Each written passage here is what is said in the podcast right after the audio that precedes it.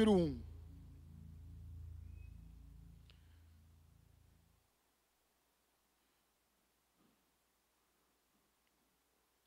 Marcos, isso.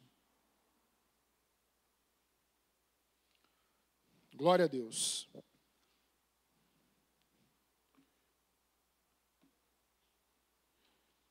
Falei que ia dar os avisos, né? Olha, esquecendo os avisos. Meu Deus. Dia 31, dia 31, nós teremos a celebração da virada. Só que acontece no horário normal do culto, às 18 horas.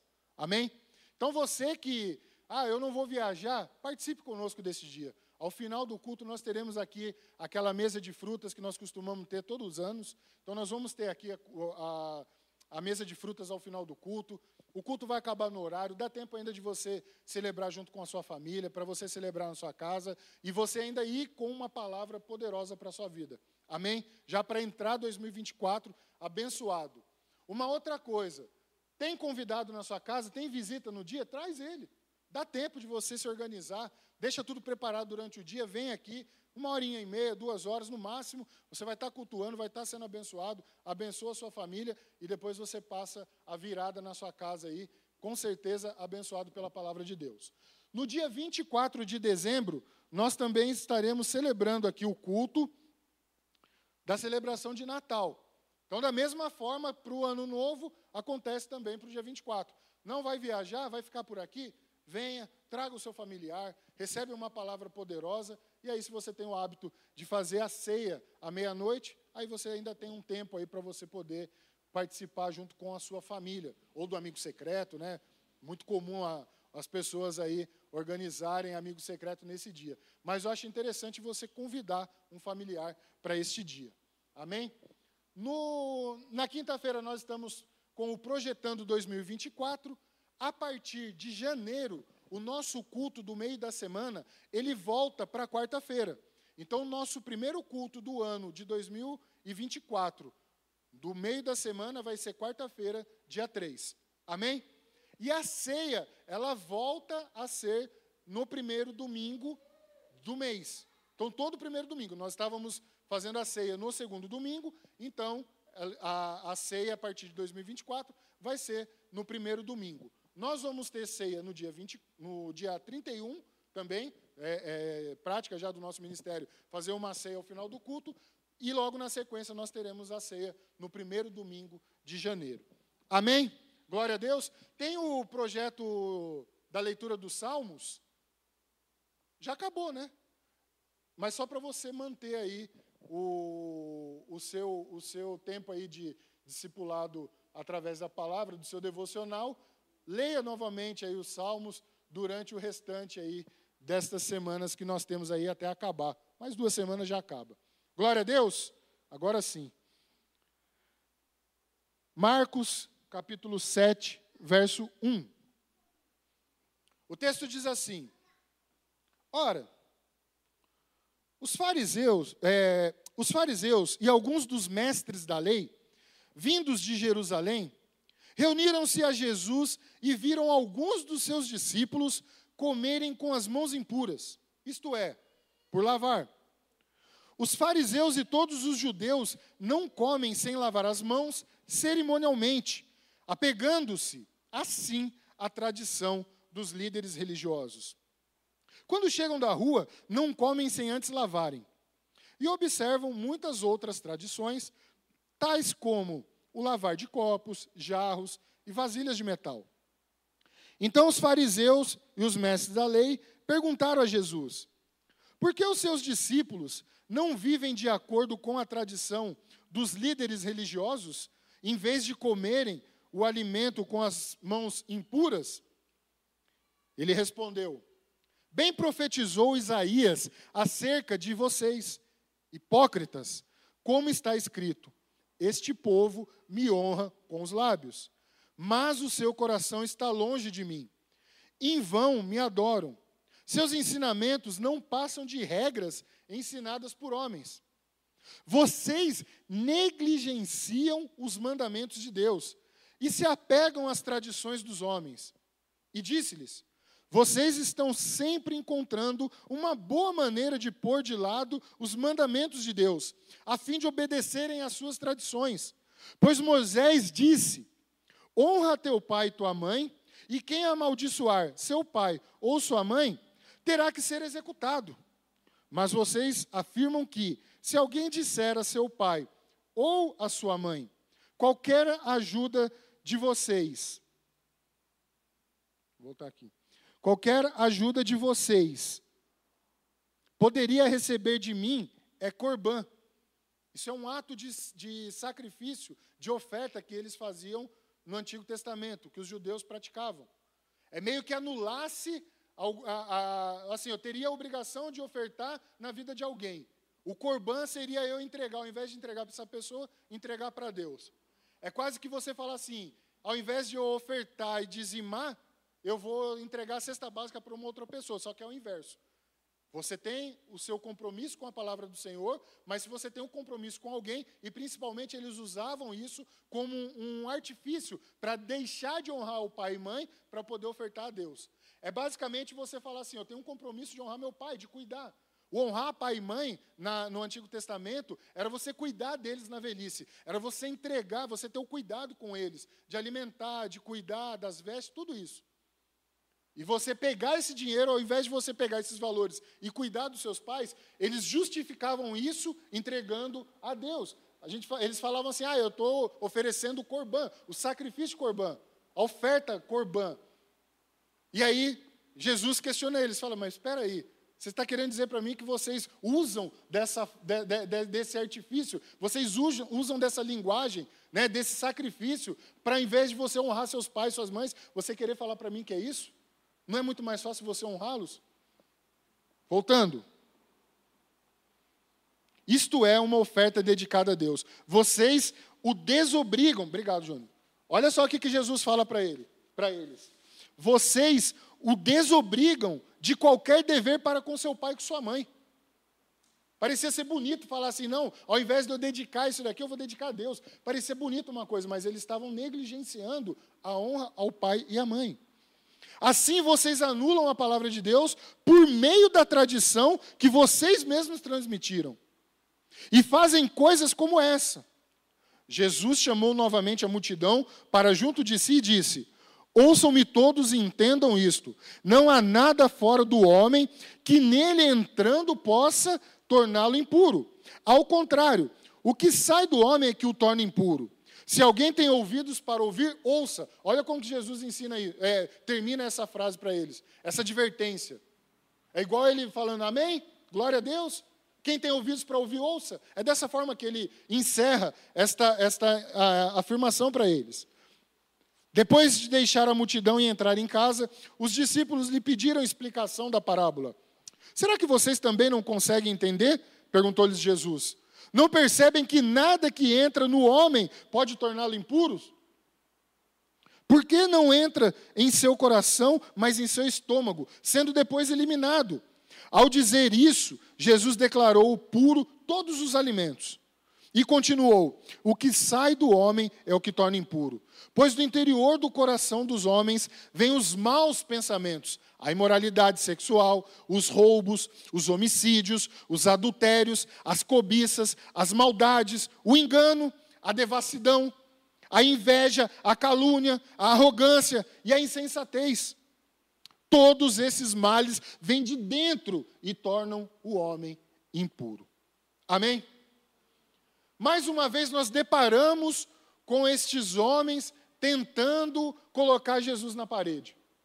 Mais uma vez nós vemos os fariseus, e desta vez chamando os mestres da lei, ou os escribas, né, dependendo de algumas versões, ou seja, eles chamavam homens experientes, falavam assim: ah, vem aqui. Porque os fariseus estavam o tempo todo ao redor de Jesus, só esperando ali um momento para tentar usar o próprio Antigo Testamento contra Jesus. Mas Jesus não veio para isso. Jesus ele veio para salvar eles, mas eles não entenderam. Só que de toda forma eles queriam, de alguma maneira, encurralar Jesus. De alguma forma esses homens queriam colocar Jesus contra a própria palavra, mas eles não sabiam que Jesus, ele era a palavra, ele era o verbo. Ele era o próprio Deus descendo aqui na terra como filho e obediente, obediente, mas sendo essa palavra viva, esse verbo vivo. De maneira nenhuma esses homens iam conseguir questionar Jesus ou querer colocar ele na parede. Eles poderiam tentar, mas Jesus sempre tinha a resposta para eles. Jesus o tempo todo tinha resposta, porque ele era a verdade que estava céu, na, na terra. O próprio Jesus era a verdade. Então esses homens tentam ali naquele diálogo, e eu fico imaginando os discípulos Jesus olhando, falando, ué, mas que história é essa de o que entra não contamina, o que sai, não estou entendendo nada. E Jesus chama eles e fala assim: vem aqui, deixa eu falar para vocês. Não é o que vocês comem, não é o que vocês se alimentam. Fisicamente falando, a comida, é claro que hoje em dia a gente não vai entrar nessa questão, mas tem muito alimento que ele, que ele mais gera é, dano para a saúde do que gera benefício. Mas não é essa a pauta aqui. Mas o que Jesus está falando para eles, mas é aquilo que é gerado no coração. E Jesus ele fala algo interessante para aqueles homens, hipócritas. Hipócritas. A palavra hipócrita ela é derivada do grego e antigamente ela era a referência da palavra hipócrita eram para artistas, pessoas que eles eram uma pessoa, mas o, o, o, ato em si deles no teatro era uma outra transformação, era uma outra figura que, que estava ali. Não era pró, a própria pessoa, a personalidade dela, mas ela se transvestia de um personagem e aquilo ali originou-se a, a raiz dessa palavra, porém, hoje ela tem um entendimento para nós que é acerca de uma pessoa viver de uma forma e agir de outra. É a pessoa falar de uma forma e agir completamente oposta. É a pessoa proferir palavras de um modo, mas a conduta dela não corresponde àquilo que ela fala. Isso é hipocrisia. Só que nós precisamos entender que hoje, se nós queremos ter algo diferente para 2024, nós estamos tendo essa série de mensagens planejando, nós estamos esperando um ano de frutificação. E, meus amados, eu não sei você, mas eu, e eu quero inspirar você, se nós temos um ano confirmado, se tem um tema, não é simplesmente para a gente achar bonito ou sair falando, ah, é o ano da frutificação. Não, é porque eu creio de fato que essa palavra vai gerar para todos nós frutificação. E eu creio que quando você planta, seja ele no altar, seja ele na sua própria vida, com investimento pessoal, eu sei que se você semeia na vida de uma outra pessoa, eu não sei de que forma, isso vai gerar um fruto para a sua vida. Ainda que você ache assim, mas não é possível, eu estou sendo uma boa pessoa, mas parece que as coisas vão contrária. Calme, acalme-se. Isso ainda é parte do processo. O que Deus tem preparado para cada um de nós é muito maior, eu creio nisso. O ano da frutificação vai vir para arrebentar com tudo mesmo, meu irmão. Minha irmã, meus amados, o ano de 2024 vai vir com uma promessa extraordinária para as nossas vidas. E nós precisamos crer nisso. Eu tenho certeza que se você olhar para o dia de hoje, você vai falar assim: foi muito diferente. Do, desde quando eu comecei a minha caminhada até aqui, esse ano por altos e baixos, eu sei, parece ser difícil, mas eu vi o quanta coisa Deus fez por mim. Só que nós não podemos agir de forma displicente como aqueles homens. Nós não podemos agir de forma hipócrita em relação ao reino de Deus. E é muito difícil para nós, porque nós lidamos com Deus que conhece todas as coisas. Nós lidamos com Deus que conhece, Ele é onisciente, onipresente, onipotente. Amém? Você pode chegar para mim e falar coisas maravilhosas, eu posso chegar para vocês e falar coisas maravilhosas, mas o que, que Jesus está nos ensinando? Que é do coração que sai. É a intenção com que aquilo que nós estamos usando, ele é maravilhoso ou não, ele é bom ou não. E é só Deus que vai conhecer os nossos corações. Por isso que não adianta a gente falar coisa bonita, querer expressar de forma bonita, mas a intenção do nosso coração está diferente daquilo que nós desejamos ou aquilo que nós estamos falando. Isso é hipocrisia. Olha só, hipócrita pode ser uma pessoa que tem atitudes hipócritas.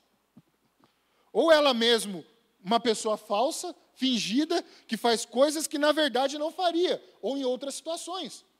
Ou seja, ela age de uma maneira, talvez por benefício próprio, talvez para levar uma vantagem, uma certa vantagem, mas nós não podemos esquecer que, de fato, nós somos cristãos, nós servimos a um Deus que está sobre todas as coisas, que tem domínio sobre todas as coisas, que Ele quer nos abençoar, mas a nossa conduta não pode ser diferente daquilo que nós falamos que somos. Que somos. Senão nós estamos sendo hipócritas com Deus. Não adianta. Existem três características que eu quero compartilhar com vocês aqui de pessoas que se tornam hipócritas. Três características que nos tornam hipócritas. E a gente precisa tomar cuidado com isso. Primeira coisa, preste bem atenção nisso daqui. Nós nos tornamos hipócritas quando nós damos maior valor à reputação do que ao caráter. Quando nós colocamos a nossa reputação acima do nosso caráter. Ah, eu tenho que fazer isso daqui, senão as pessoas vão, vão, vão pensar o que de mim? Se eu não fizer isso daqui, o que, que vai acontecer? É, é, o famoso Maria vai com as outras. Ele não quer fazer, mas ele faz só para querer agradar. Vai contrário ao princípio, ou aquilo que ele acredita. Mas ele crê que ele fazendo daquela forma, ele vai estar agradando outras pessoas. Mas ele está sendo hipócrita. Segunda coisa, enfatizamos mais nossas virtudes e falamos do pecado do próximo. É hipocrisia. Eu sou bom. Eu vou na igreja, toda quinta, todo domingo, isso, aquilo. Mas quando uma pessoa erra, ele é o primeiro a apontar o erro da pessoa. Isso é hipocrisia. Porque não é isso que Jesus nos ensina. Terceiro, obedecemos a certas práticas, crenças, hábitos, mas o nosso coração está longe de Deus. E aqui eu quero explanar um pouco essa ideia sobre esse tipo de comportamento que vira e mexe, nós mesmos damos vazão ou oportunidade do inimigo agir. E a hipocrisia, ela vai contrário àquilo que nós estamos aprendendo, mas isso daí vai estimulando para a gente viver uma vida contrária ao que Deus está querendo que a gente viva. A gente não pode ser hipócrita, lembre-se disso. E não, não entenda, isso daqui não é uma palavra para ofender, tá? Não estou chamando ninguém de hipócrita. Eu só estou fazendo a mesma reflexão que eu preciso fazer todos os dias. Espera aí, Deus. Eu te amo, Senhor é, me abençoa, tua misericórdia renova. A, a, você vai lendo a palavra de Deus, ela vai saltando aos seus olhos, você vai vendo as maravilhas de Deus, mas eu mesmo não estou agindo em conformidade com a palavra de Deus. Eu preciso avaliar minha vida. Jesus ele confronta os fariseus, os mestres, justamente onde eles mais cometiam erros. Ao ponto que eles conheciam a lei, eles queriam afrontar Jesus com a lei, mas eles mesmos, nessa atitude de confronto, eles estavam querendo trazer julgamento para Jesus. Ou seja, eles estavam errados, estavam se tornando hipócritas, porque nem eles mesmos estavam fazendo. Precisamos deixar para trás tudo isso que vai impedir a gente de ter aí um, um 2024 de frutificação poderoso. Nós vamos estar ministrando, tem mais duas, dois, domingos, onde nós vamos estar ainda mais é, é, estimulando a nossa fé, nos enchendo do Espírito Santo de Deus, para a gente entrar com 2024 rompendo mesmo em nome de Jesus. Você crê nisso daí? Dá um aplauso a ele então, vai. Glória a Deus.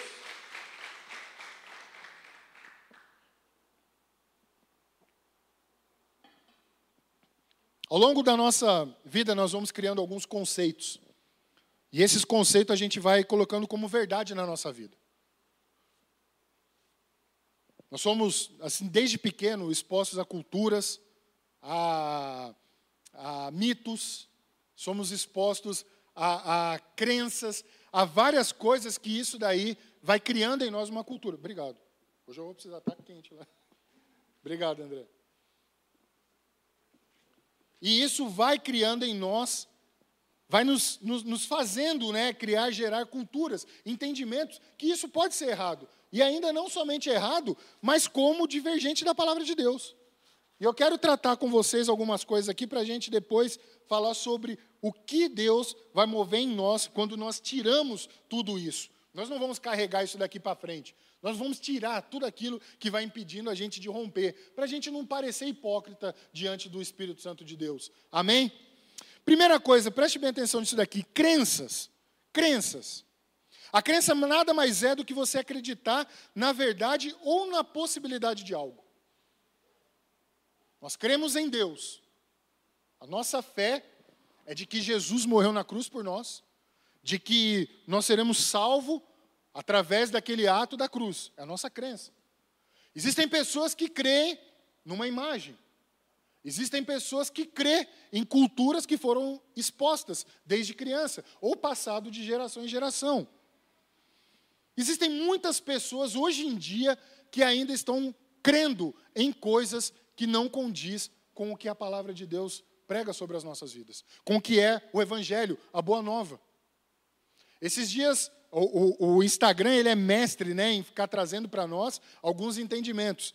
É, entendimentos não, né? Algum, algumas informações que nos fazem despertar alguns entendimentos. E eu vi um pessoal repostando várias coisas.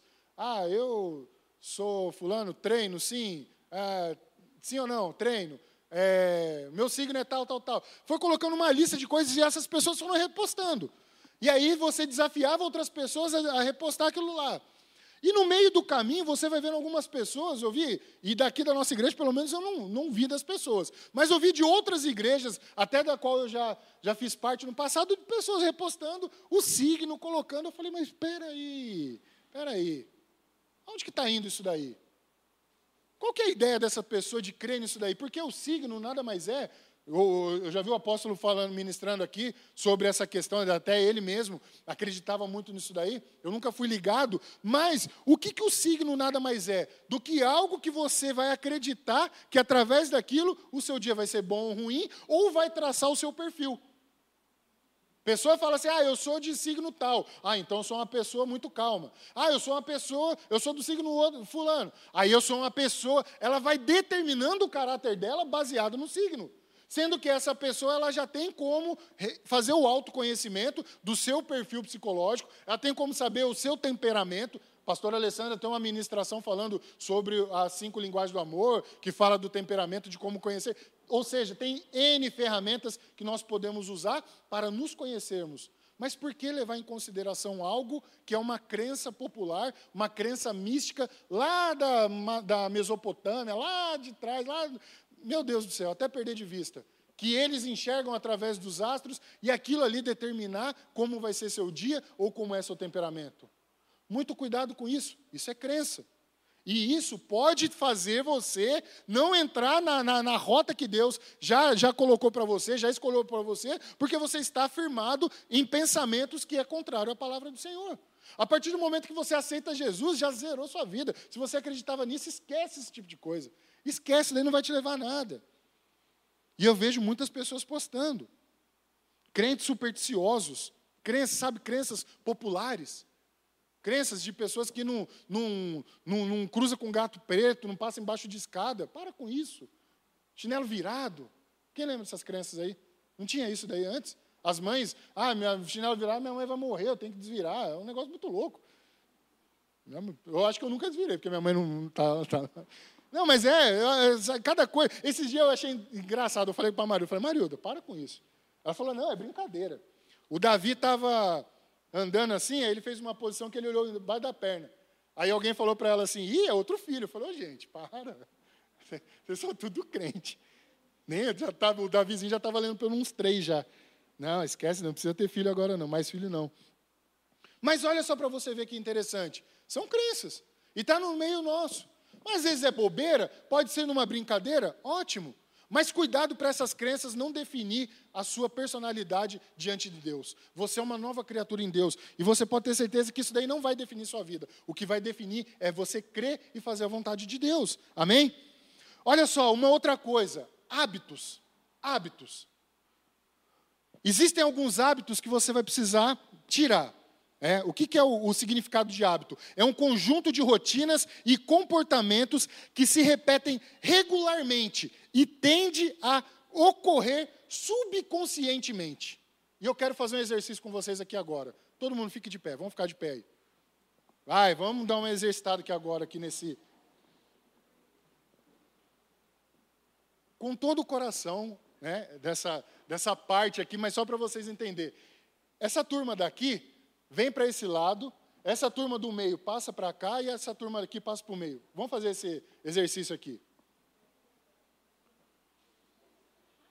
É, esse daqui vem para cá, essa turma de cá vai para o canto. Isso aí. Pode ficar lá, não tem problema não. Leva as coisas aí.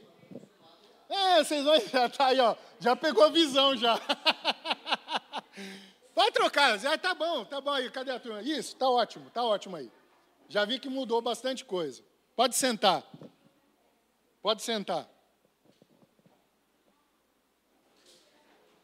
Amém? Amém? Amém? A visão mudou ou não mudou? A gente não fica acostumado, às vezes, fazer involuntariamente. Esse exercício ia acontecer, tivesse pessoas novas, independente disso. Mas olha só para você ver como que o hábito, num primeiro momento, ele já gera até aquele certo negócio. Você vai ficar assim, opa, mas peraí, parece que o pastor está mais magro aqui. Se você achou isso, obrigado, viu? Não emagreci não, mas se dessa vista você achou que está magro, vamos ficar aí até o final aqui que que que tá bacana aqui. Olha só, o hábito é isso. É algo que a gente vai fazendo involuntariamente, a gente vai se acostumando com aquilo e a gente vê que isso daí não vai matar a gente. Só que tem coisas pequenas na nossa vida que são hábitos que pode ser prejudicial. E esses hábitos podem tirar. Isso aqui é só um exercício bobo de uma mudança, mas isso daqui já gerou de você, você vai olhar para um outro lado, você vai ver que o ar está chegando aqui, o ar não chega lá, talvez no próximo culto você já vai sentar num lugar diferente. Não é para isso. Você pode sentar no mesmo lugar seu, mas é só para você ver como que gera em nós um negócio diferente. Isso é uma mudança de hábito. E se a gente não mudar hábitos na nossa vida, por pequeno que ele seja, você vai notar que lá na frente, aquilo que você não mudou lá atrás, ele pode prejudicar a sua caminhada. Você vai precisar esvaziar de alguns hábitos. Você vai precisar tirar. Eu já dei um exemplo aqui uma vez. Existem pessoas que estão tão acostumadas com alguns hábitos que ela tem medo de enfrentar alguma coisa nova por conta daquele hábito que ela está. Parece que é até pecado se ela errar aquilo lá. Talvez se você sinta, eu acho que não é o caso aqui, mas se eu não sentar naquele lugar ali, vai ser pecado. Parece que eu estou em pecado. Parece que eu estou sentando num lugar diferente. Deus não vai falar comigo. Não. Deus vai falar com você se você estiver aqui, na hora que você estiver na sua casa, em qualquer lugar. Mas existem hábitos que sim vão fazer com que você seja prejudicado na sua caminhada. E o hábito somos nós que criamos. Eu não consigo colocar um hábito na sua vida. Você vai criando esse hábito automaticamente, involuntariamente, achando que aquilo lá, Deus não vai estar com você se você não fizer mais aquilo. Aí vai criando um, um, um, um mito na sua vida. Pare com isso. Deus nos deu liberdade através de Jesus Cristo para ser quem a gente quiser, Porém, nós precisamos ser debaixo da palavra e do propósito que Ele confiou para cada um de nós, em nome de Jesus. Mude hábitos que estão fazendo você ficar em casa, mude hábitos que você estava ficando travado, mude hábitos que você estava impedindo de, de vir mais vezes no culto, de se envolver mais na palavra de Deus. Mude esses hábitos e dê liberdade para o Espírito Santo agir na sua vida, em nome de Jesus, amém? Dá um aplauso ao Senhor aí.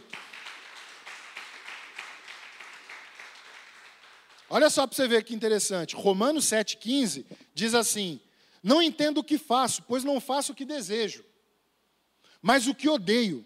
E se faço o que não desejo, admito que a lei é boa. Nesse caso, não sou mais eu quem o faz, mas o pecado que habita em mim. Sei que nada de bom habita em mim, isto é, em minha carne, porque tenho o desejo de fazer o que é bom, mas não consigo realizá-lo. Pois o que faço não é bom, que desejo, não, não é o bem que desejo, mas o mal que não quero fazer, esse eu continuo fazendo. Ora, se faço o que não quero, já não sou eu quem o faz, mas o pecado que habita em mim. É o que eu acabei de falar para você. Deixe que o Espírito Santo comece a agir para você não virar escravo do pecado, de hábitos que você está fazendo involuntariamente, que você já não queria fazer mais. Todos nós temos alguma coisa que a gente precisa tratar como hábito para a gente mudar e viver essa plenitude do Evangelho, amém? Uma outra coisa aqui, costumes. Costumes. 1 Coríntios 15, 33 diz assim: Não se deixe enganar, é, não se deixe enganar, as más companhias corrompem os bons costumes. Os costumes são regras sociais resultado de uma prática de forma generalizada, de acordo com cada sociedade ou cultura. Eu já exemplifiquei, porque eu já falei desse tema aqui uma vez, de costume. O brasileiro ele tem muito costume de abraçar, de cumprimentar, de ser mais afetivo. O povo lá fora não é assim, não. Eu não tive a oportunidade de viajar, mas eu tive a oportunidade de conviver, na onde eu trabalhei, com muitas pessoas que vinham de fora. E eles achavam estranhos esses hábitos. Nossa, vocês é, é, muito caloroso, vocês dão um aperto de mão e abraça, vocês dão um beijo no rosto, sabe? Esse tipo de é um costume nosso brasileiro. Eu estava vendo um podcast onde um francês ele achou estranho ele, ele falou, a pessoa perguntou para ele, falou assim, o que, que você mais acha estranho no Brasil? Ele falou assim, o costume que vocês têm de afetividade, de se envolver muito na vida das pessoas. É um costume. Agora, tem costumes na nossa vida que nós vamos precisar tirar, porque são costumes que danificam a nossa vida, que prejudicam a nossa vida. E esses costumes a gente vai precisar mudar. Tradição. Tradição. Existem tradições folclóricas, existem tradições de, de regiões, regionais, existem tradições que fazem parte do nosso contexto que já não faz mais parte da nossa vida como cristão. Isso nós precisamos tomar cuidado. Pessoa, às vezes, fala assim: ah, é tradicional da minha família o dia de Cosme e Damião. Nós já não cremos mais nisso. É uma nova vida. Você não vai participar de uma tradição, sendo que essa tradição não corresponde ao que nós cremos. Existem regiões que têm tradições que é legal. Né? A pessoa tem a tradição, o fazer churrasco lá, os gaúchos. Pô, isso é bom demais. Churrasco é tradição, pode manter. Né? O chimarrão, eu gosto de chimarrão, faz. O pessoal fala da esfirra, é tradição de família, tá, gente? Não, vou, vou fazer para vocês aí. Toda vez eles lembram disso daí. É tradição, é passado de geração em geração. Mas o que, de repente, você está vivendo, que é uma tradição que não condiz com a palavra do Senhor. Uma tradição é, cultural na culinária é uma coisa, mas uma tradição, onde você tem que ser devoto de algum santo, ou para fazer alguma prática que é religiosa, ou através de alguma entidade que vai contrária à palavra do Senhor, abomine isso da sua vida. Essa tradição não faz parte. Amém?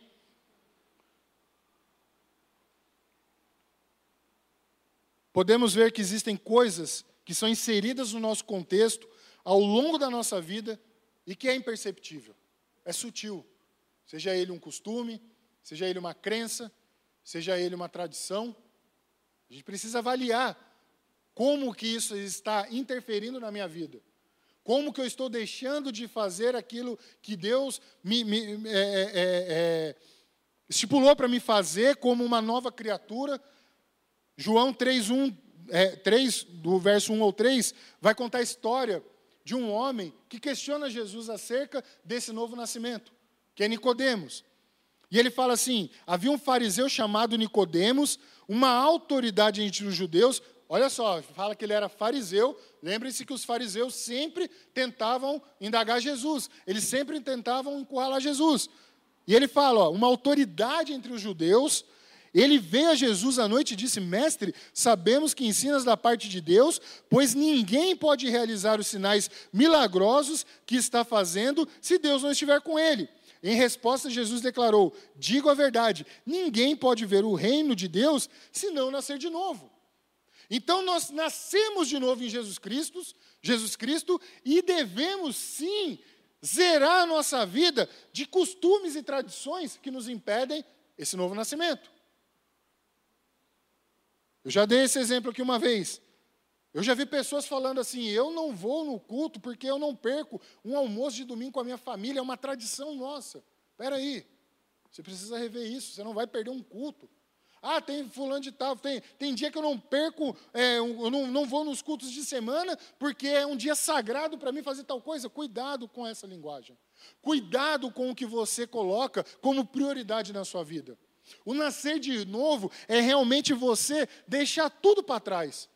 Tudo aquilo, porque nós estamos, e nós vamos usar a figura de linguagem de um nascer de novo para a nossa vida espiritual, mas também um nascer de novo para um tempo novo que está vindo aí. Para um 2024 que nós podemos fazer diferente. Um 2024 que a gente pode fazer de uma outra forma.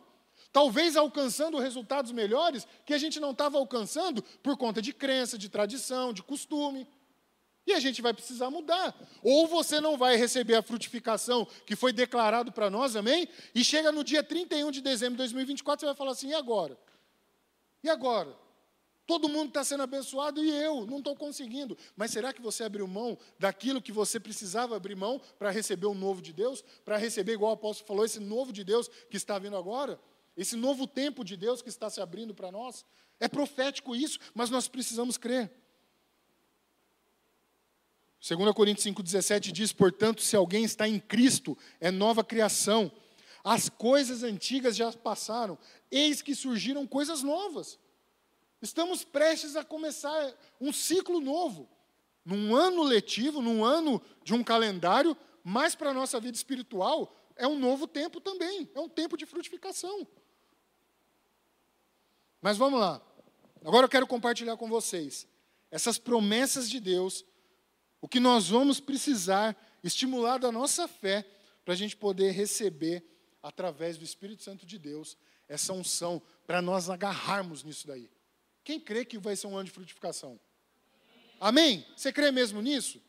Glória a Deus. Olha só, Deus, Ele prometeu para nós o perdão. Deus, Ele promete para nós o perdão. Se você tem crença, costumes, que até hoje você praticava, e que você avaliou e falou assim: não, eu não quero mais praticar isso, mas será que ainda dá tempo? Deus, Ele prometeu perdão através de Jesus Cristo para nós. Então você pode ficar tranquilo. Se até aqui você levava a vida de um jeito, se você até aqui pensava de um jeito, pensava de uma forma, pensava que isso não tinha nada a ver, e você acabou de olhar e falar: não, peraí, isso aí realmente não faz sentido acreditar nessas coisas, mas eu preciso mudar. Mas será que ainda dá tempo? Dá. 1 João 1,9 diz assim: Se confessarmos os nossos pecados, Ele é fiel e justo para perdoar os nossos pecados e nos purificar de toda injustiça. Tudo aquilo que nós fizemos de errado, nós podemos colocar para trás e dar essa oportunidade de uma nova vida, de uma nova caminhada, de um novo tempo. Se os meus costumes e hábitos estavam prejudicando a minha caminhada, eu posso chegar ao Senhor, porque a palavra dele está dizendo que se nós confessarmos esses nossos pecados, essas nossas práticas erradas, tudo aquilo que nós praticamos, ele é fiel e justo para nos purificar de toda injustiça. Então, sim, você pode hoje receber essa promessa de Deus, porque ele prometeu para nós uma vida nova através de Jesus Cristo. Sem essa promessa, nós estaríamos entregues à condenação. Sem essa promessa, nós não conseguiríamos dar sequência na nossa vida. Nós íamos andando de acordo com o que o diabo ia querer, mas não como Jesus queria, ou quer que nós andamos. Por mais que nós erramos ou pecamos, Deus, Ele é fiel e justo para cumprir aquilo que Ele prometeu de nos perdoar. Dá um aplauso ao Senhor aí, se você crê nisso. Aleluia. Tá bom, pastor. Larguei tudo para trás. Uma nova vida. Não, não tenho mais aquelas crenças, aquelas coisas ridículas de acreditar num, sei lá, num, numa imagem, num amuleto, ou de acreditar no que o jornal está falando para mim, que hoje em dia vai ser bom. Tá bom, tá bom. Já entendi isso. É uma nova vida. Mas o que mais que Deus me promete? Ele promete provisão. Ele promete uma nova vida, uma salvação para a sua vida, para a sua alma, mas ele promete também provisão, ele vai te garantir. Olha para você ver como que Deus é maravilhoso. Ele não somente te dá uma nova vida, mas ele te garante provisão. Olha só aqui que Mateus 6, 31, 33 diz: Portanto, não se preocupem dizendo o que vamos comer, ou o que vamos beber, ou o que vamos vestir, pois os pagãos é quem corre atrás dessas coisas, mas o Pai Celestial sabe que vocês precisam delas. Busquem, pois, em primeiro lugar o reino de Deus e a sua justiça, e todas essas coisas serão acrescentadas. Tudo vai ser acrescentado na vida de vocês, nada vai faltar.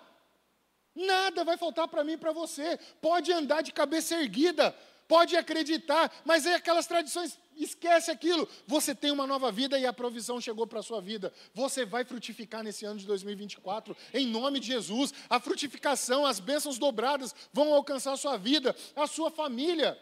Eu creio nisso. Basta buscar em primeiro lugar o reino de Deus. Deixe que as outras coisas vão ser acrescentadas. Agora, se você colocar costume, hábito, tradição, tudo isso em primeiro lugar, vai chegar lá, como eu disse, vai chegar em dezembro de 24, você não vai ter alcançado, aí você vai fazer aquela, aquela famosa, aquele tempo, né? Aquele tempo sozinho que você vai falar assim, e agora? O que será que eu fiz? Onde será que eu errei? Aonde será que eu pisei na bola aqui? E aí você vai ver que poderia ter mudado muita coisa. O tempo é hoje. Hoje é o dia de mudar. Hoje é o dia de um novo. É, hoje é um novo dia para você começar essa caminhada, tirando esses hábitos, essas crenças e colocando Deus em primeiro lugar. Está garantida a provisão. Uma outra coisa que Deus garante para nós é a, a presença do Espírito Santo. É o Espírito Santo em nossas vidas. Atos 1, 5, 8 diz assim: Pois João batizou com água, mas dentre poucos dias vocês serão batizados com o Espírito Santo. Então os que estavam reunidos ali perguntaram: Senhor, é neste tempo que vai restaurar o reino? Ele respondeu: Não compete a vocês saber o tempo ou a data que o Pai estabeleceu pela própria autoridade, mas receberão poder. Receberão poder quando o Espírito Santo descer sobre vocês e serão minhas testemunhas. Jerusalém, Judéia, Samaria e confins da terra. Meu amado e minha amada, em nome de Jesus. 2024 você está garantido com o Espírito Santo até a volta de Jesus. Não é só 2024, mas é até a volta dele. É o tempo que já está preparado para nós. É esse tempo que nós vamos estar com o Espírito Santo. Um tempo que vai ter salvação, um tempo que vai ter providência, que não vai faltar nada, e um tempo onde você vai ter o Espírito Santo guiando, levando você para o centro da vontade de Deus. Aleluia! Dá um aplauso ao Senhor aí.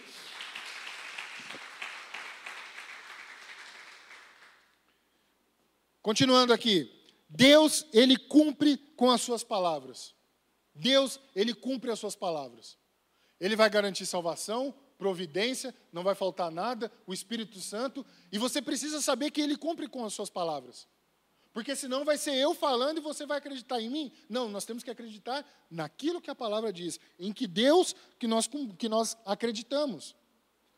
Números 23, 19 diz assim: que Deus não é homem para que minta, nem filho do homem é, para que se arrependa. Acaso ele fala e deixa de agir?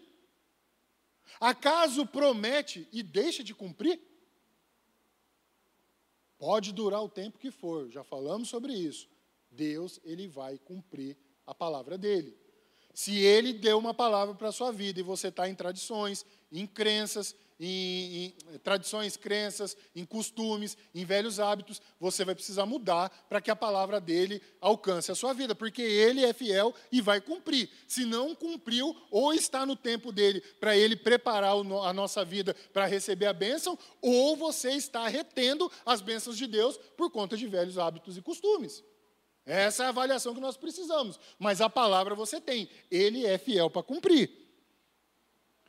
Caminhando para o final aqui. Hebreus 10, 23 diz assim: Apeguemos-nos com firmeza à esperança que professamos, pois aquele que prometeu é fiel. Não se esqueça disso. Deus, Ele é fiel na minha e na sua vida. Esse ano de 2024, o ano da frutificação, nós vamos receber desses frutos. Nós vamos frutificar.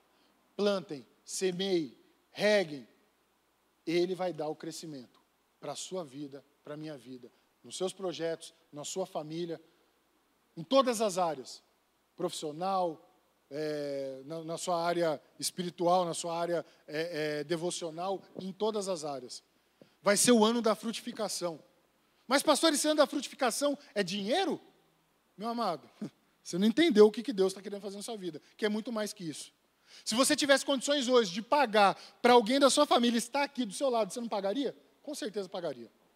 Só que a frutificação não se trata de dinheiro, a frutificação se trata de joelho dobrado no chão, de orar, de semear, de cada oração que você fizer, intercedendo por alguém, é uma semente que você está plantando no coração de Deus para que aquela pessoa seja alcançada. É igual você interceder por, por aquele, a, a, aquele homem que fala assim: se você orar pelo meu servo que está lá doente, e Jesus olha e fala assim: a tua fé é grande, eu não vi uma fé desse tamanho, é a fé intercessora, aquela oração intercessora, que você intercede por alguém incapaz de estar nesse momento momento aqui, mas isso é frutificação. É quando você coloca as pessoas que você ama em oração, que elas não estão aqui hoje, mas que no ano de 2024 eu creio. Se você orar com fé, sem duvidar, essas pessoas serão alcançadas. Não se prenda a frutificação, é, dinheiro, é, é, espécie. Não, não faz isso não.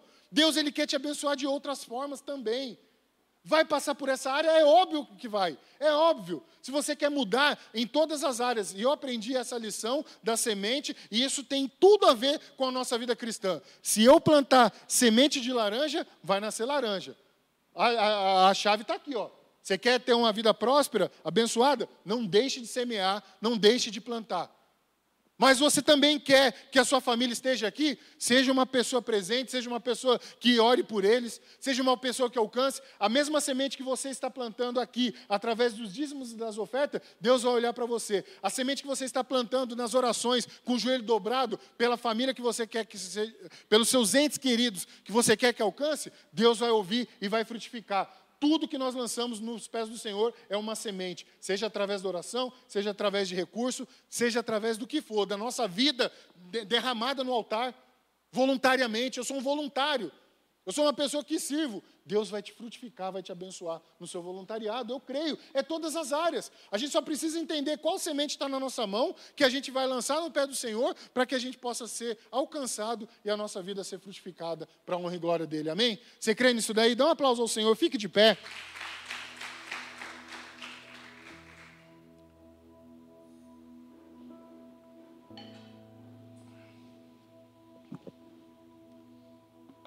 Aleluia.